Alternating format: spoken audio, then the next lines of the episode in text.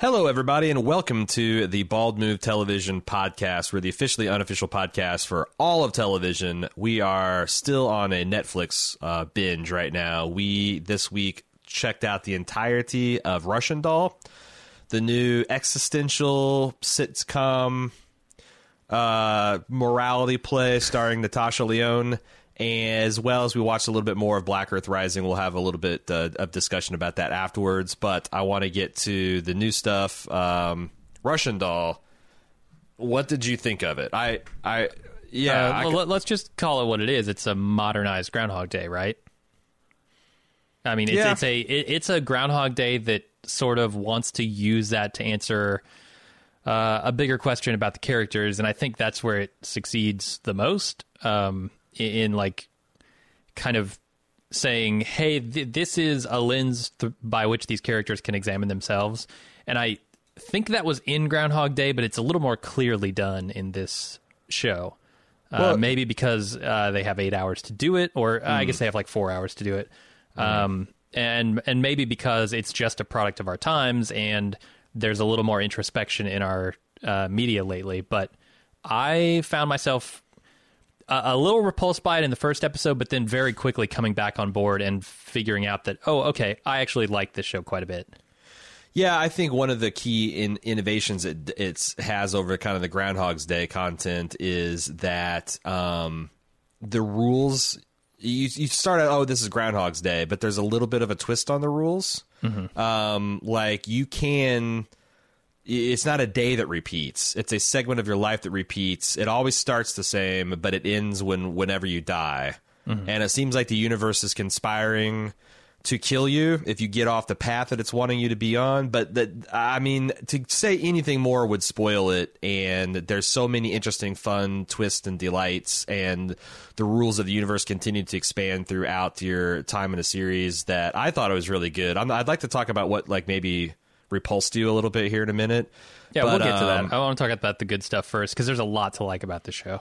because there's also a lot of um i mean this is kind of also uh i can like because i've been watching the good place because people have told me how good it is and i fi- it's it's got a pedigree that includes parks and rec and the office and brooklyn 99 and i'm like fuck it i'm gonna watch this thing i've been delighted i feel like this is the dark counterpart to the good place in that it's ostensibly a comedy, but it's also pondering like morality and ethics mm-hmm. and what our obligation to be a good person is and what that even means. And I really, I thought, first of all, it's very funny, and I think the you know the lead actor is incredible. Like she, I think she's ex- extremely charming and fun to fun to watch, and she's like a like a female Jim Belushi, like this force of nature that you could believably shove shove shove shovels of coke up her nose and drink heroic quantities of booze and might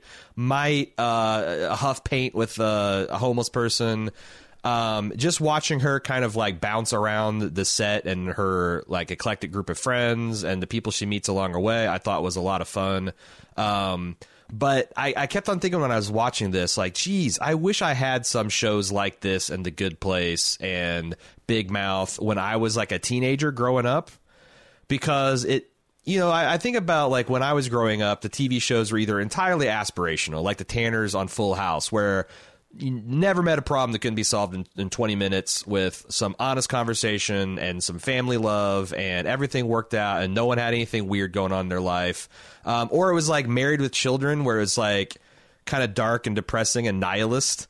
Um, this is some uh, what would you call this? Like it's not exactly a cautionary tale. It's more of like acknowledgement that you can't separate people into like Gandhis and Hitlers, and there's a vast majority of us that live these complicated, gray, moral and ethical lives where we might care about the planet, but also is our consumption ethical, and what do we do with these cell phones or build like, and and what do we do when we break someone's heart, and what do we do when we have a shitty like if we don't have the Tanners, uh, we don't even have the Bundys, we have like you know a mentally ill parent.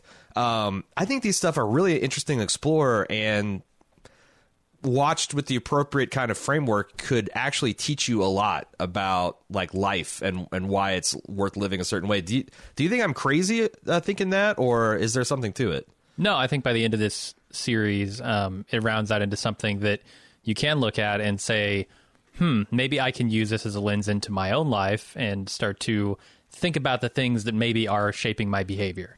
Because uh, really, by the time this thing is over, the main characters have come to a certain understanding of themselves, which is always what gets me. Like when I go to a drama or a mm-hmm. comedy, even like this is uh, ostensibly, I want to see you know good character arcs. I want to see identifiable characters at least at least most of the time. Sometimes I'm not looking for that, but mm-hmm. uh, I want to see characters that are are growing and changing yeah. over time. Uh, and this show does that really well. It does it so well, in fact, that the reason I was repulsed in the beginning is mainly the characters.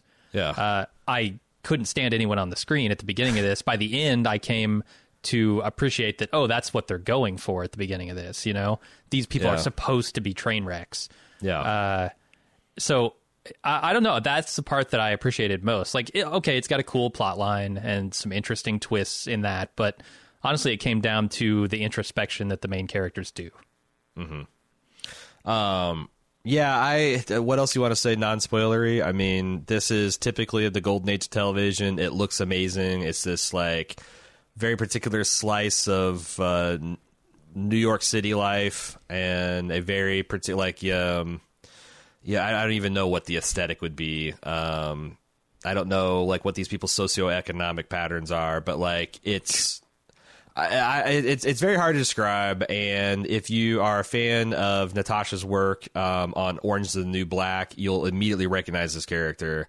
Um, and it's just a lot of fun to see this thing kind of take flight outside of prison. There's also a couple other. Um, uh, there, there's there's at least one other alumnus uh, that Beatrice is um, uh, a, a, big part of Orange is the New Black too. So it's kind of like ah. a little bit of Orange is the New Black mini reunion. Yeah. Um, so I can recommend it to you on that basis. But it looks amazing. It's extremely well writ and it says some kind of profound things about the human condition and kind of like modern 21st century you know struggles with relationships and life and whatnot. Um, and also, I think it has some really cool universe mechanics.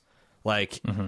I think a lot of shows of this type sh- don't like shortchange the world building and the kind of the the universal mechanics.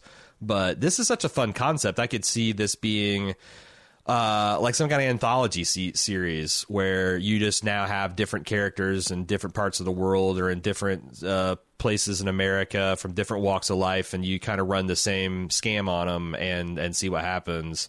Um, I don't know because the thing is is I do feel like this is this is a one and done. I don't feel like we're mm-hmm. going to get a Russian Doll 2 or second season of Russian Doll. Yeah, it does feel like the the story comes to a conclusion. And you know, uh, the thing is, is I wasn't sure about that, and I was, I could, I at the final episode, I was getting antsy that I thought that they might try be trying to build towards like a stage two or a season two. I kind of like.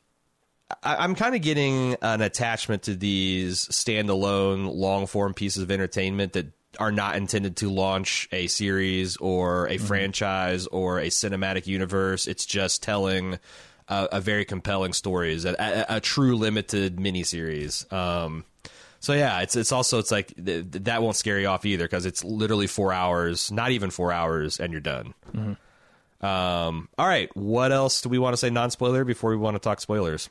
Uh, nothing very non spoilery.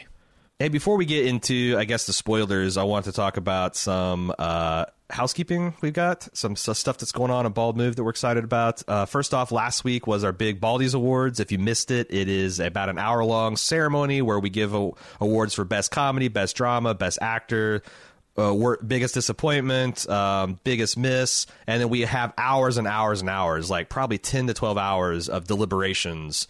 Uh, they're optional to listen to, where you can hear us debate about all those different categories. Uh, it's a good time. It's our fifth annual. You can check it out. Uh, there'll be a link in the show notes uh, below, or you go to baldmove.com. You can just search for Baldies. Um, on the Bald Movies feed, last week we saw the Netflix original uh, Velvet Buzzsaw.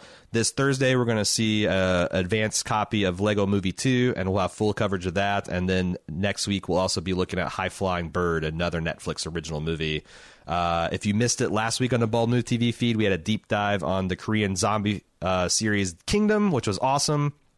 Uh, and then coming this coming up this weekend is our second annual not on Groundhog's Day anymore. Groundhog's Day Marathon. Where if you go to groundhog.baldmove.com, it's the portal has all the information for this. We're raising money for the National Alliance End Homelessness. Last year we raised ten thousand. We're going to try to beat that this year. It's February the 9th, this Saturday, from midnight to midnight. It's going to be all broadcast on twitch.tv slash bald move. We are watching all of the Star Wars movies in chronological order. It's going to take us just at 24 hours to do. That means we're going to stay up, watch Star Wars all night long, and we're going to try to raise money for this good cause. If you want to find out more information, such as the schedule, uh, when things start, uh, what order we're watching the movies, all that kind of stuff, go to groundhog.baldmove.com. Please join us and watch and give some money to a good cause. Okay, so we're going to talk spoilers from here on out. So if you want to see Russian Doll, and I think you should, you should probably bail now if you want to stay unspoiled. Uh, what's the first? Uh, what's the first spoiler topic you want to consider? Okay, I, I, talked about a lot of the positives. Let me let me throw out a negative here real quick. Okay, because uh, it's really the only complaint I have with this show is that mm-hmm. I very much don't like the characters, and I think the show is a little too dense up front with its cleverness. Uh, mm. At least for me personally. Look, this this show feels like Aaron Sorkin came in and wrote the fucking dialogue and then said, "Okay, here's a script." And Natasha Lyonne said, "We need to punch this up. Let's punch mm-hmm. up the mm-hmm. fucking dialogue, right? To mm-hmm. to 15 because 11's not enough." Mm-hmm. Uh, I found all of the characters pretty repulsive in that they didn't seem like real people to me. Now, look, I'm from the Midwest. Uh, I've lived in Chicago briefly. I've seen some big city people, and they don't seem to act that way. Uh, at least the ones that I knew. Maybe this is different in New York, but I've you know the the New York based sitcoms that I've seen in the past have been nothing like this. Hmm. Um, you have a certain you have a certain culture that sort of permeates, and I and I get that. And uh, the characters to me just seemed like they were written, not actual people. Yeah, what I'm trying to think, I was, I was trying to grasp to say like, what is the the demographic that's being shown on Natasha's side of the equation? It's kind of like some kind of pansexual artist philosophy colony that mm-hmm. just parties and fucks and drinks and drugs and that's their the and and I don't know maybe run low key scams maybe some of them are I I honestly don't know and this is kind of like all New York sitcoms. Like, what do any of these people do for a living? Uh-huh. What? But but we're seeing them on this one night of particular excess. We're just celebrating a big uh, birthday. So I was trying to think like their day to day life. They're probably not this extreme. This mm-hmm. is just the most extreme where they decided they're going to smoke. Uh, a blunt laced with ketamine or whatever, uh-huh. and things are going to get weird. But yeah. I did as I as I as I grew to appreciate the characters. I guess I was impressed by the sense of kind of like loyalty and camaraderie and kind of like down for anythingness that they were like they, they showed and a certain esprit de corps. What was it? Just their how outlandish they were that it, that that that. Uh, I was detracted partially, or partially that, but it also it was the density of the dialogue. Look, I don't mm. I don't think density is a virtue uh, mm. necessarily unless you can do something more with it and mm. I didn't feel like this was really doing anything more other than these characters being extremely clever with everything they said all the time uh, and having immediate responses to everything. That doesn't strike me as a very human way to talk, and uh, so I I just couldn't identify with any of these characters off the bat. Now I will say once uh, uh once she gets away from her party, that that character becomes a lot more relatable to me uh, she starts to you know have have some of the same hangups that a lot of people have and start mm-hmm. to like live her life in the ways that make sense i think to a lot of people mm-hmm. uh, and i felt like the series really turned a corner for me once like episode three rolls around and she gets out is it episode three Episode three is at the end. You find out there's a second person. Yes, where Alan in comes in the picture. Alan, yeah, yeah, yeah. Yeah. So from like the beginning of that episode on, where she gets the hell out of that party for a good stretch of time, right. I really started to go, okay, now I understand this character. Now I get her. Mm-hmm. Uh, but before that, I was very annoyed by all the characters, and I'm glad I stuck with it because I think the show is much better than its first episode, at least in my opinion. Yeah, um, I also think that part of the problem there is at the party you there's just a whole mix of characters. Some of them are good, some of them are bad, and you don't really know who's who in the first in the in, in the first episode. Yeah. like there's this one character who's played. He, the only thing I've ever seen him in is he plays the smarmy businessman, like the sleazy, smarmy, corrupt business manager of the Knick on the Knick. Huh. Um, Okay. and seeing him as like the slick back professor who's fucking all these young women and cheating around, like uh, you, you're not even you're not sure what commentary the show's passing on him. I think by the time you get things done, or by, by the time the series is over, you have you know you, have a, a, a pl- where he fits in in the universe, and um, I and don't it's know gross. It's pretty gross, but you know there are people like that. I, I get that. Yeah. Yeah. And he's also an interesting framework to like re like evaluate other people's relationships through too. Because Yeah. I think a lot of I think a lot of young men make that mistake that like if their girlfriends and I think probably young women too, it goes both ways. If their if their uh, person cheats on them, they take it as a referendum on themselves, um, or they take it on a instead of just seeing that like you know what this relationship wasn't working for a multitude of reasons, and this was just a symptom of the disease um, and there's nothing that I could have done. Like, uh, you know, maybe if maybe if you skip back a couple years and started to do things right, and and seeing the character kind of organically realize that and come to peace with, you know, this womanizer and his his ex girlfriend and himself and the like immediate change in his luck that started happening. I mm-hmm. thought that was pretty cool. And honestly, how, where do you stand on the the main twist at the end, where like you get in the final episode, they defeat the loop, but there is a twist where only one of them is able to have bring their hard fought wisdom into the present with them, and then it's now a desperate rescue mission to find the other other per the other deluded per still deluded person and try to rescue them from themselves.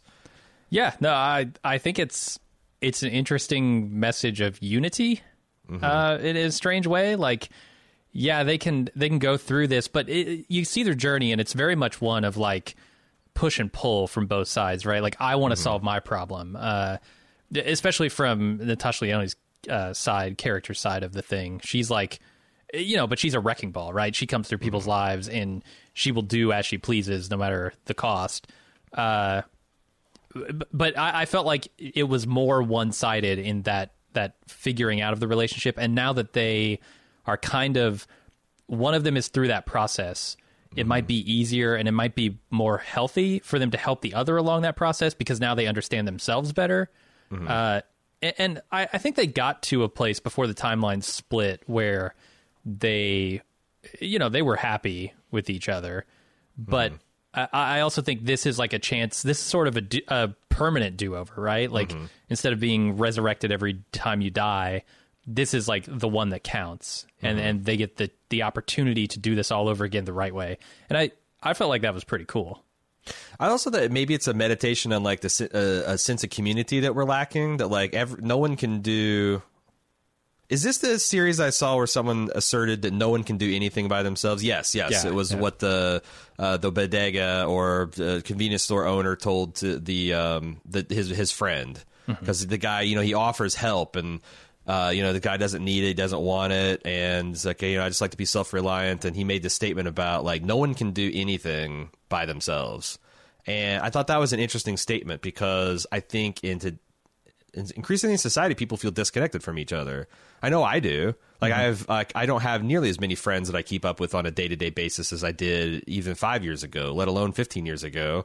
And um, it's been on my mind that maybe I should reach out and I should put myself out there. And there's another like when um, uh, Nadia's uh, step or uh, adopted mother therapist, uh, Uh, whatever. Yeah.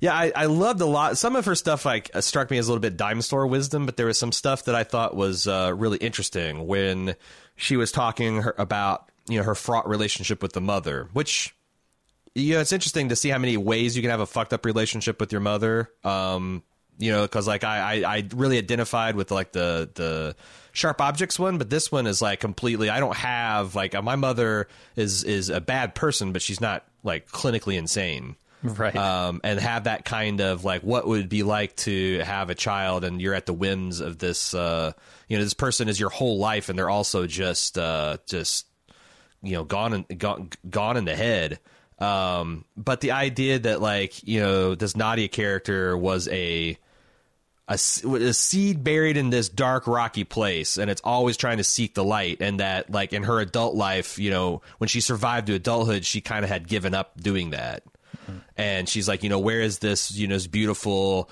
like desire to live. You're engaging the same kind of lazy self destruction as as your uh, as your mother. I thought that was a, a, nice little moment too. That like you know we need we need connection and we need this we need to never stop growing or or we end up be dying essentially. Mm-hmm. Um, either of old age or through bad decisions that we make. Um, I thought that there's some there's some wisdom to be had in the show from from some of these.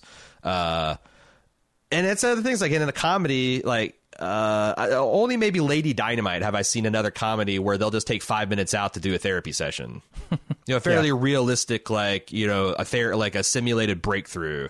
Um, and I, I I enjoyed that. I enjoyed that a lot. Yeah, and I think to that community message, there's also like the idea at the end of this: once you get yourself healthy, you can help someone else to mm-hmm. to see that through. Like when they when the timelines do split at the end, uh, they get the opportunity to help the other person uh, now that they're healthy, which I thought was cool. Um, there's also this this show starts off lightheaded or lightheaded, lighthearted, um, as lighthearted as you can get with this kind of show, this kind of material. And mm-hmm. they play the death for last and everything. But I noticed in the last three episodes, as they really start emphasizing the things that were changing in the universe, that it got really kind of dark and ominous. And yeah, I when her friends thought, start disappearing and and faster and faster uh-huh. and her young self shows up and you know they start spontaneously dying rather than through their own like actions um, i started like it, it, wasn't clear to me that this was going to have a happy ending mm-hmm. you know and there was some like almost horror almost horror show elements there yeah dude as so they frame some of this discussion in like coder talk and doing mm-hmm. like unit tests and stuff yes. like that and they yes. they talk about okay when we when we go and we change something, we got to do this unit test, and the unit mm-hmm. test will be that we die, and when we wake up, did things change? Are they better? Essentially, what they're doing there is signing a suicide pact, right? Mm-hmm. I, I mean, you can't in that scenario, you can't run the test and have it show you a success without also dying. Yeah, yeah, yeah. permanently. Yeah. So it got really fucking dark there for a minute. I was like, oh no, they've just sealed their fates. Yeah, I was uh, wondering luckily, if, like, almost luckily, she starts seeing herself and things go horribly wrong with their plan. Yeah, I was wondering that was one of the possible ways I saw it being dark is like at the end of the series, they're like fully happy and integrated people, and they're like, we got it solved, and then they jump off a roof together, and then the next yeah. day you see they're on the news, right? And also, there's this this idea that Nadia had that where maybe she is hopping universes, but the people are continuing. Like in one universe, yeah. like you know this this person that she loves has seen her die horribly like six times, and she traumatizes a child. She does. Um, I thought that was a really interesting concept that I felt like they maybe went away because I thought when she gave that glib speech about unit testing and all that stuff, I'm like, well, what about all the people? Like, are you? Are we not concerned about that anymore? Why are we not concerned about that anymore? Yeah, that's fair. And then she dies in front of you know her ex's daughter. Oh Jesus, that whole uh, plot line, which which she really really wanted to avoid. Uh, right. Yeah, that was pretty dark. Right. Um, but there's but, some uh, some lighthearted good stuff in there too. Like I really love them setting up. I think this is in the second episode. The stairs essentially as her nemesis that you know every time she tries to go down she's screaming stay away from me. Yeah, i'm coming yeah. down the stairs. Yeah. Uh, yeah because she just kept dying. Yeah and eventually she's got to go out the fire escape which seems on the face of it a lot more dangerous. Right. Uh, i don't know. I just loved it. What's interesting is I think you're supposed to understand now that I've seen the whole series is where she's just rapidly dying in the beginning are like instances where Alan is going through existential despair and just rapidly iterating through suicide. Could be, yeah. Like instead of talking to my girlfriend, I'm just going to go up to the top of the building and take a header. Uh-huh. And I was going to do that over and over and over and over again because that's the only thing that kind of internally has any kind of internal logic. That all these unexplained deaths they thought they were having was when the other one would die, and they you know the, the, the universe then had to kill the other one so the, the loop could maintain because that's that's definitely one of the rules right when one yeah. of them dies they both die okay. yeah and I found myself in the middle of this series asking the question like what happens when one of them dies because they clearly show up knowing the things that each other knew. Mm-hmm. Uh, so they're on the same timeline together after they die. So does one just stay dead until the other dies? What if that person lives thirty years? You know, uh, mm-hmm. Mm-hmm. I, I, found myself answer, asking those questions, and then the show answered it. No, they the universe conspires. I do think that that's like the show is pretty airtight. It'd be interesting to watch it again yeah. to see with my full understanding of the universe to see if it cheats. Um, mm-hmm. It's kind of a big commitment that I'm probably not going to do, but um, I I found that like the the fact that every single time they add a new rule, there's a new wrinkle. Nothing felt cheap or like because uh, you know we decry that a lot on um, Game of Thrones. Like the later a magical mechanic is introduced into the series, the more likely it's going to be used by the the showrunners as a you know Deus Ex Machina or something that's going to rob dramatic tension rather than increase it. But for whatever reason, maybe it's because this is essentially a morality play and it's the plotting is kind of secondary. Yeah. Um, or maybe it's because it's just really well done um, and nothing felt cheap. Nothing felt like it. It none, none of these mechanics felt like they made the job easier. It always mm-hmm. added a complication that every single time, like there, there's a stretch between like episode three and seven where I think you learned a new wrinkle about how this time thing happens every fucking episode. Yeah, usually as a kind of cliffhanger, and that could have felt cheap. And but I tell you what, it was really fucking addicting. Mm-hmm. Um, you know, I've been going to bed early and rising early for like this entire year because my son is on just a re- ridiculous school schedule now, and uh, I rarely stay up past midnight. But this show had me like up at one o'clock in the morning, like on Monday night, with my eyes bleeding. and my wife and I were both kind of pondering whether we want to push through for like the last two episodes because it's that kind of cliffhanger and or like an emotional beat. And it the show was just so much fun to watch too. Just instantly just continually fascinating to watch that it really was tough to not to just inhale it in one night. I could easily see starting this at six o'clock on a friday night and being done by midnight. Yeah. Yeah for sure. It was it was a pretty easy watch for me too.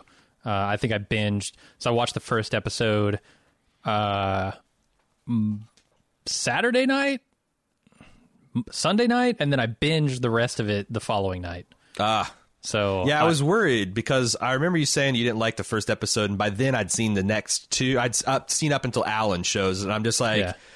I was going to beg if you were resistant, like just please get to episode three because that's when I think yeah. the show just like really seemed like it could do anything. Mm-hmm. Um, there's a lot of I I like a good party like a bin scene, and this was one of the better ones. Like there's like a three minute one I guess it's probably not a one take, but that thing where they like uh, so it's like, like a, a, montage sort of yeah, thing. It's essentially if you've seen the BoJack Horseman credit sequence, it's that and with a real life person where it's just like the camera's locked on their face. Probably they got some kind of rig on her chest and it's like focused, and she's just going through and smoking like three packs of cigarettes and drinking two fifths of whiskey and doing like shovels of coke into her face and God knows everything else and just like just getting completely fucked up. I love those scenes and there's like three different scenes like that in this series and I don't what because if you know anything about Natasha's actual life, is like she seems like she had had an up and coming, promising career, and then she got like a whole de- like kind of like a Robert Downey Jr. type, where she fell in a decade of alcohol and drug abuse, and was in and out of court systems and in and out of deferment programs.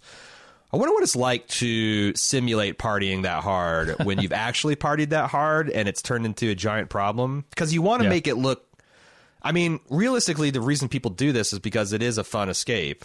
Mm-hmm. But you also probably have an obligation to show like where that goes, at least in excess, if not in just like in you know. Uh, uh I, I wonder what. Um, because like she and Amy Poehler are the two essentially create credited creators of the show.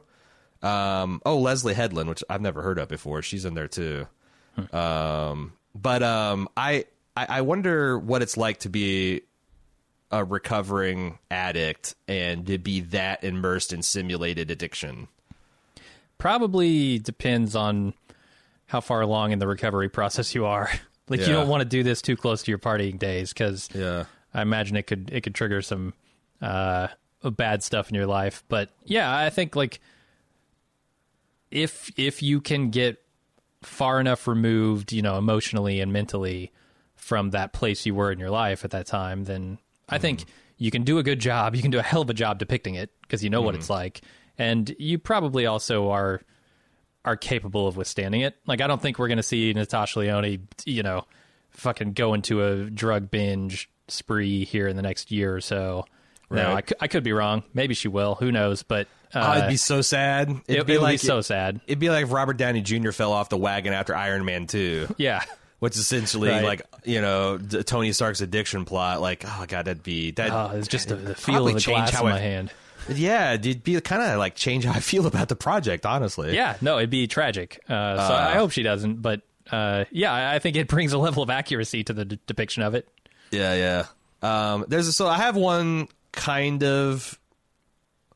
Th- There's one. Uh, I noticed at the end when they're trying to convince the other that they know each other when they clearly don't.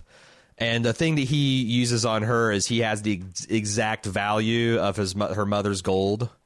Um, it's a good thing that she didn't just pull that number out of her ass, right? Because I feel Yeah. like if most people were like to tell that story, and I had like say 120 ish thousand dollars, and I wanted to be like Natasha Lyonne cool and just give a ra- like a figure down to the penny, I'd probably make up most of those figures. And if someone came up to me unprompted in my life and just said, I know that you owe me this figure that you quoted to me in a fictitious time. li- Like the fact that that connected, like if someone just ran up to you and you're blind drunk and told you a number that maybe you is a like conception, but like I felt like that's that was um that's a big reach. Like, why not lead with some of the stuff that he she knows about the mother and why this is a significant birth? Things that you can count on. Like the number, I thought was weird because it's such a just such a weird and transitory, you know, number. It's like if someone ran up to me and told me, like I, I happen to remember my employee FedEx number because I had to write it down like a million times. I could rattle it off right now. But if someone just came up and just said it to me right in the middle of the street and I didn't know them, I don't think I would I would make the connection that like, oh right, that's a number that's got. I haven't thought about that in ten years, but that number has significance to me. Like that that was of all the things they could have used, I thought that was a a horseshit one. But that's pretty minor, pretty minor criticism. Okay, I, I mean, I guess uh, like I, I hadn't really thought about it, but if I'm looking back and I'm saying, okay, what what are they doing with that number? I think they're they're doing two things. A, they're leaving it as you know this piece of evidence that he can he can throw out there and make her mm-hmm. believe him uh, and his story. But I think mm-hmm. they're also connecting you know this this number with the power of the emotion behind it, right? The the mm-hmm. memory of her mother, the the mm. sort of anger at her mother, um, the the anger at herself, and I, I think emotionally that number resonates with her because she, in order to memorize a number like that, you have to either either you have to obsess about it one way or another. Uh, and and so I think that's what they're trying to do with it is is connected emotionally to that character.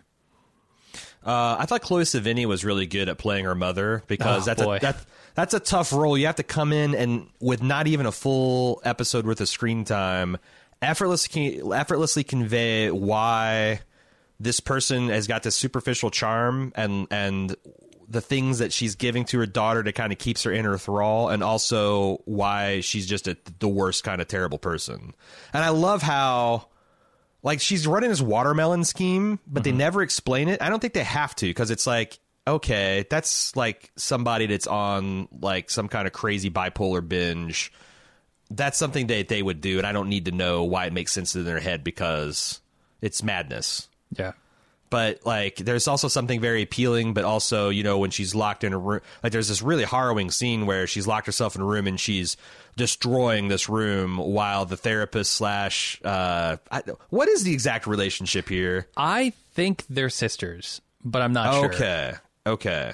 Um, I, cause I wasn't sure, like, like where she's trying to like, um, you know, try to shelter the girl from it and make sure she's taken care of. And, and there's this, like the, uh, Nadia doesn't want to betray her mom. So she acts like she's not hungry or she's fine just eating watermelon. It's like, I, I- thought that was some really, really cool work and it, it paid off where it turns out like Natasha thinks that she's killed her mom because she, you know, chose to live with her aunt at some point and her mom was dead less than a year later. And, uh, the therapist aunt slash adoptive stepmom said, do you not realize that there's no universe where this situation would have been allowed to go on. Mm-hmm. Like this version of the universe happened to have you standing in front of a judge saying you wanted to do this, but like if you hadn't, that we would have used legal means to because you just can't let the situation go on. So like like like trying to release her of this guilt, you know, like as a child you can't take this responsibility because your mom was fucking crazy and we would have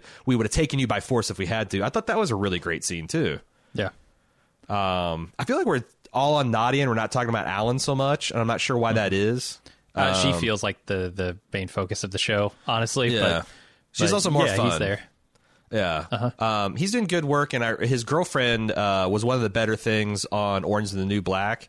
Um, I thought that was a really way, interesting way to play that too, because she became more sympathetic the more Alan kind of uh, grew to understand himself and his situation. Um, I thought that was interesting.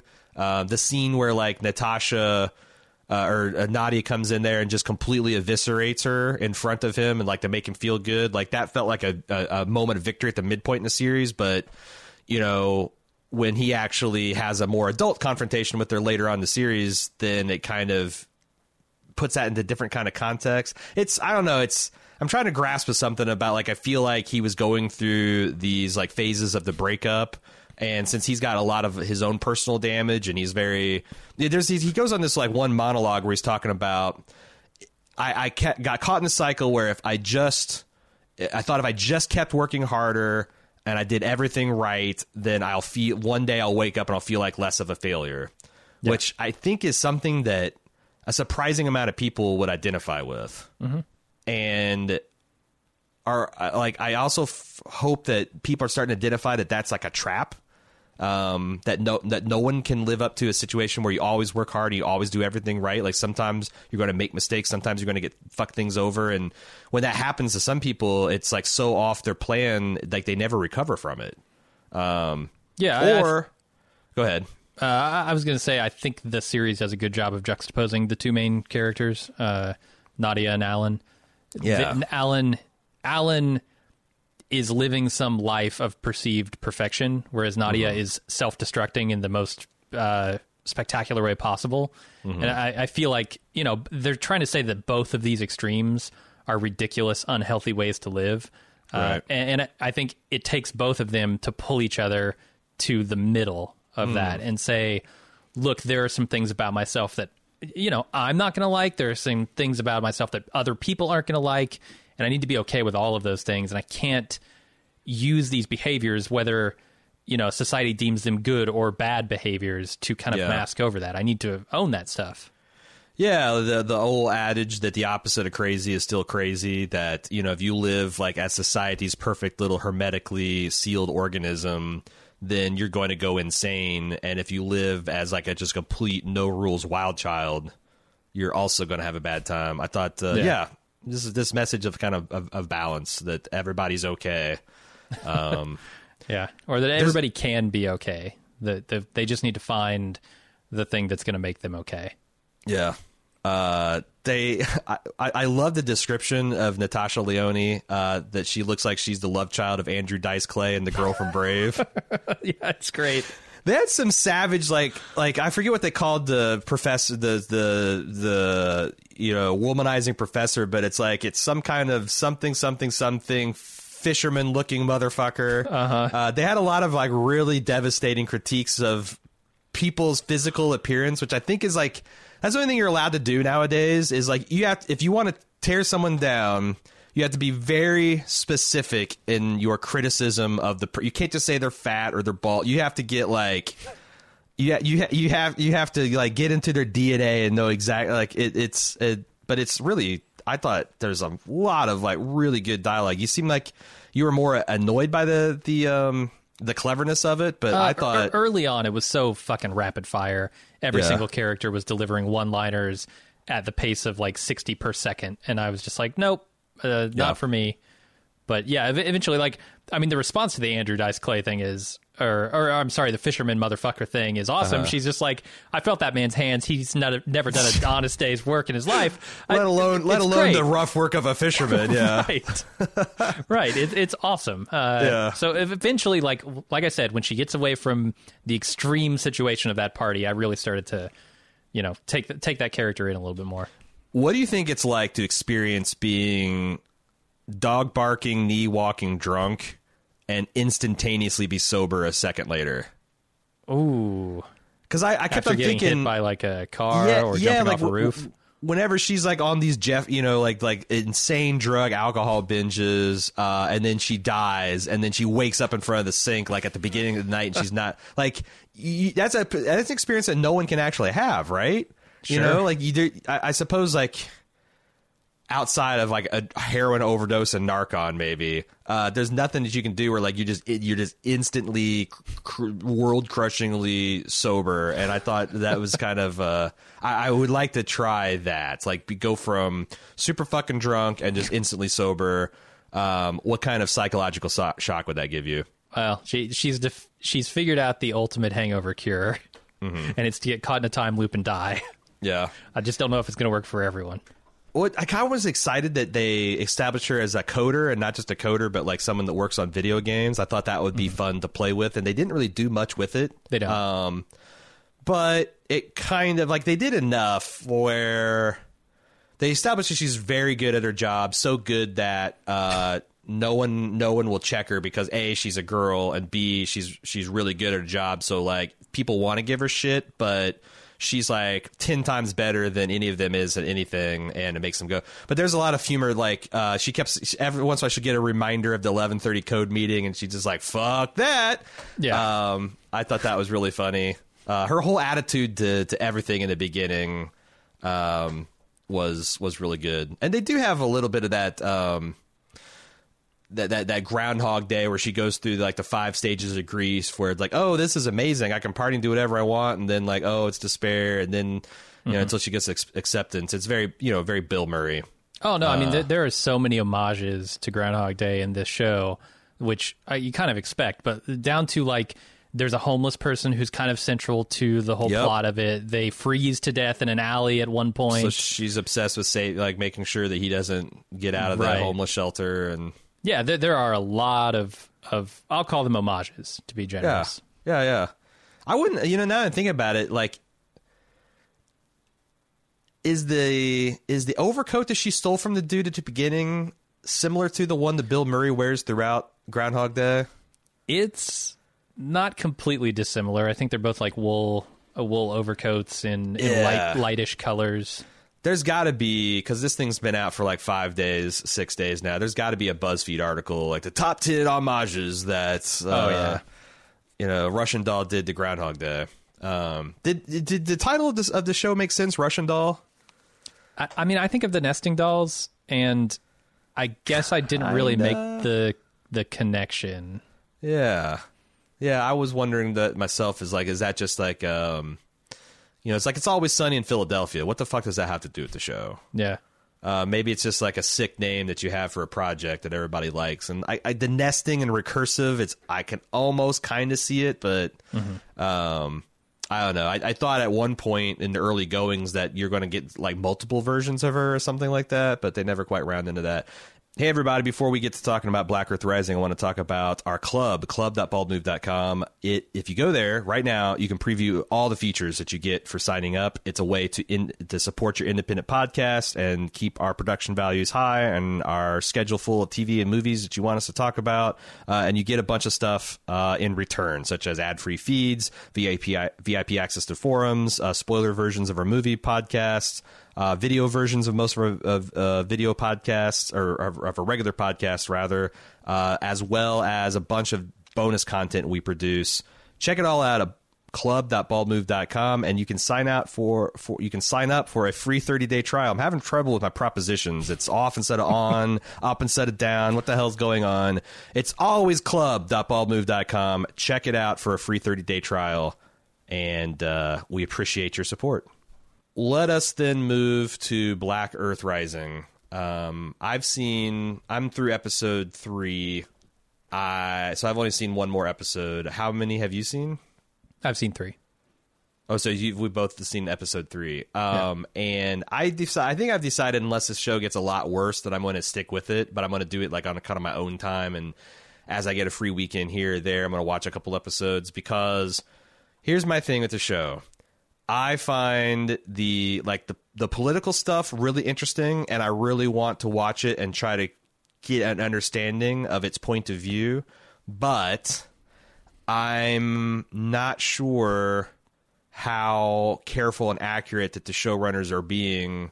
Um, like, cause I like it's kind of like uh, you can watch James Bond and you can kind of get a surface understanding of like uh, the nuclear weapon tensions with North Korea, for example.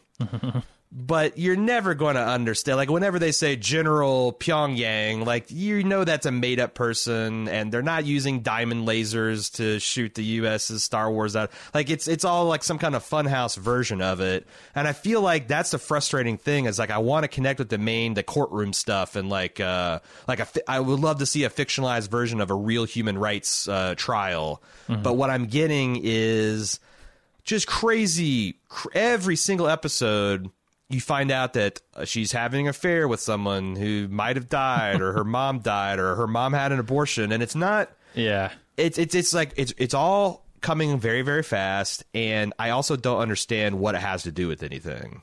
Right. Like Yeah, I man, it wouldn't it be great to get like a few good men yes, but but in this in this context Yes. uh, of a the Rwandan genocide. Yes. That that would be awesome. That'd be awesome, but this show doesn't quite deliver that and I I feel like they're just trying to do too much uh Uh-huh. with with something that's already interesting and could be explored deeper, but they want Right. to kind of stay surface level on that but also on all these other things yeah. and that's what's taken me out of it. I'm I'm the I, I think the acting is mostly good. I think the the the main female lead of that overacts in some scenes. Like she goes from zero to a thousand immediately, uh, and and with little provocation. And I get it. Look, there's a lot of anger there, but I, I feel like the anger could be depicted in a uh, a more nuanced way. Yeah, like and if- it's good in the in the quieter scenes but when she goes into like the mansion for instance and she sees the picture missing and just immediately starts shouting as if that's going to do any good uh, as if this is the appropriate time or place for that i i don't know i, I wish the, the they treated that character with a little more respect Yeah, I'm, and there's, I mean, an argument could be made that a person this emotionally compromised by the material, like she's a survivor Sure. of genocide, she literally remembers being pulled out from a pile of corpses, and like this is all very fresh. Like this is like, and she's very traumatized, and she's got a mental illness, and this is all very realistic portrayal, but it's a realistic portrayal of a character that I don't know doesn't feel like it's a realistic char- portrayal of a type of character that would not be in this position, holding these jobs, doing this investigation.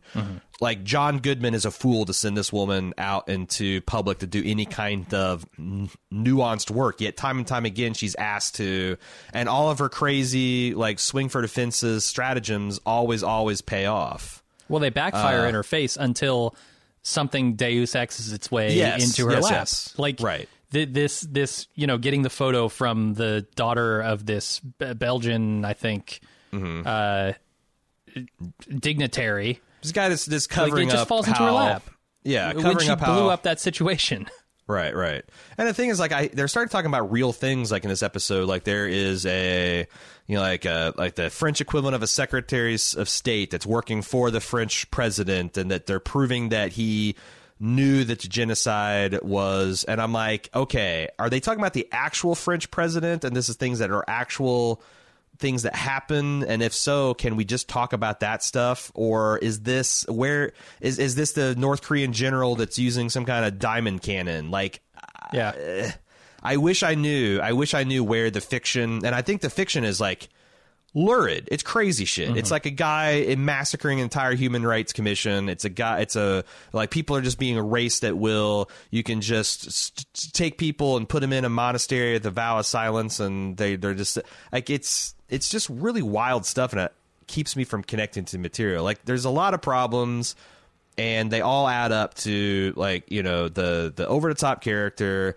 the wild what seem and it seems extraneous because i don't know why i need to meet this woman's aunt who seems like the worst type of person she's described as god's own praetorian guard she's just a she's just a terrible person And I'm I'm going away from this, and I found out her mom had gotten an abortion. I'm like, well, what does this mean to this woman, and what is their relationship? And then John Goodman, literally 30 seconds later, is like, ah, don't pay attention to anything that woman said. She's crazy, and she was an IRA terrorist, and and I'm like, well, then what the fuck was that five minute scene by the river for?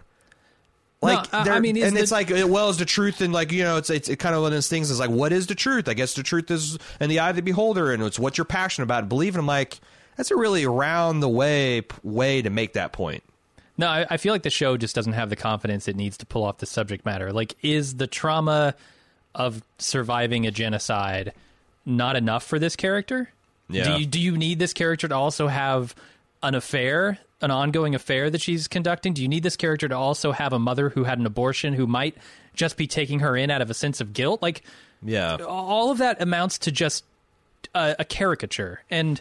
exactly. And- and this was is so much better in the- episodes. right, This, this is isn't so this isn't the whole season. This is just three fucking episodes. it's so much better in the first episode. I, I think they made Yes. a huge mistake killing off the mother because the tension between the genocide survivor and her mother, who is a international prosecutor, is a really powerful, strong one. And I think they Right. make their best case for this show in that first episode, and then they proceed to fuck it up. No, and the stuff where they're talking about the Rwandan generals who are or the, the, the Tutsi generals that they're trying to portray as kind of like the heroic saviors of the people, but they're now being uh, persecuted by like the French and Belgian governments for and, and Canadian governments for making them feel bad or whatever. Like I, that stuff, I think is interesting because like the central stratagem of we are going to voluntarily submit to this court of world justice just so that we can get to the bottom of it, and we're going to trust that um, we're gonna we're gonna we're gonna trust the world and ourselves to be able to work out this and come to a correct conclusion is super interesting. And I think even a genocide survivor that is kind of in the middle of this and conflicted, and maybe she doesn't maybe she doesn't know the whole strategy, or maybe she doesn't agree with the strategy because the strategy could backfire. Like the French, Belgians, Canadians, United States could just conspire to railroad this person in the in the United States and into the court of world opinion, and then you're in a worse situation if you want to get justice for Rwanda than you started off with. Like that's all interesting, legitimate. But when they throw on the stupid drowning in the pool and the assassination through the air vents, and climbing yeah. through air vents, and her mom's got an abortion, and what that it's it's just it's it's too much for me to even keep track of. There's so many times I had Yeah. to rewind to be like, am I supposed to know who the fuck this person is? And uh, but yeah, like I said, I'm gonna watch it, but I wish I had the confidence to like.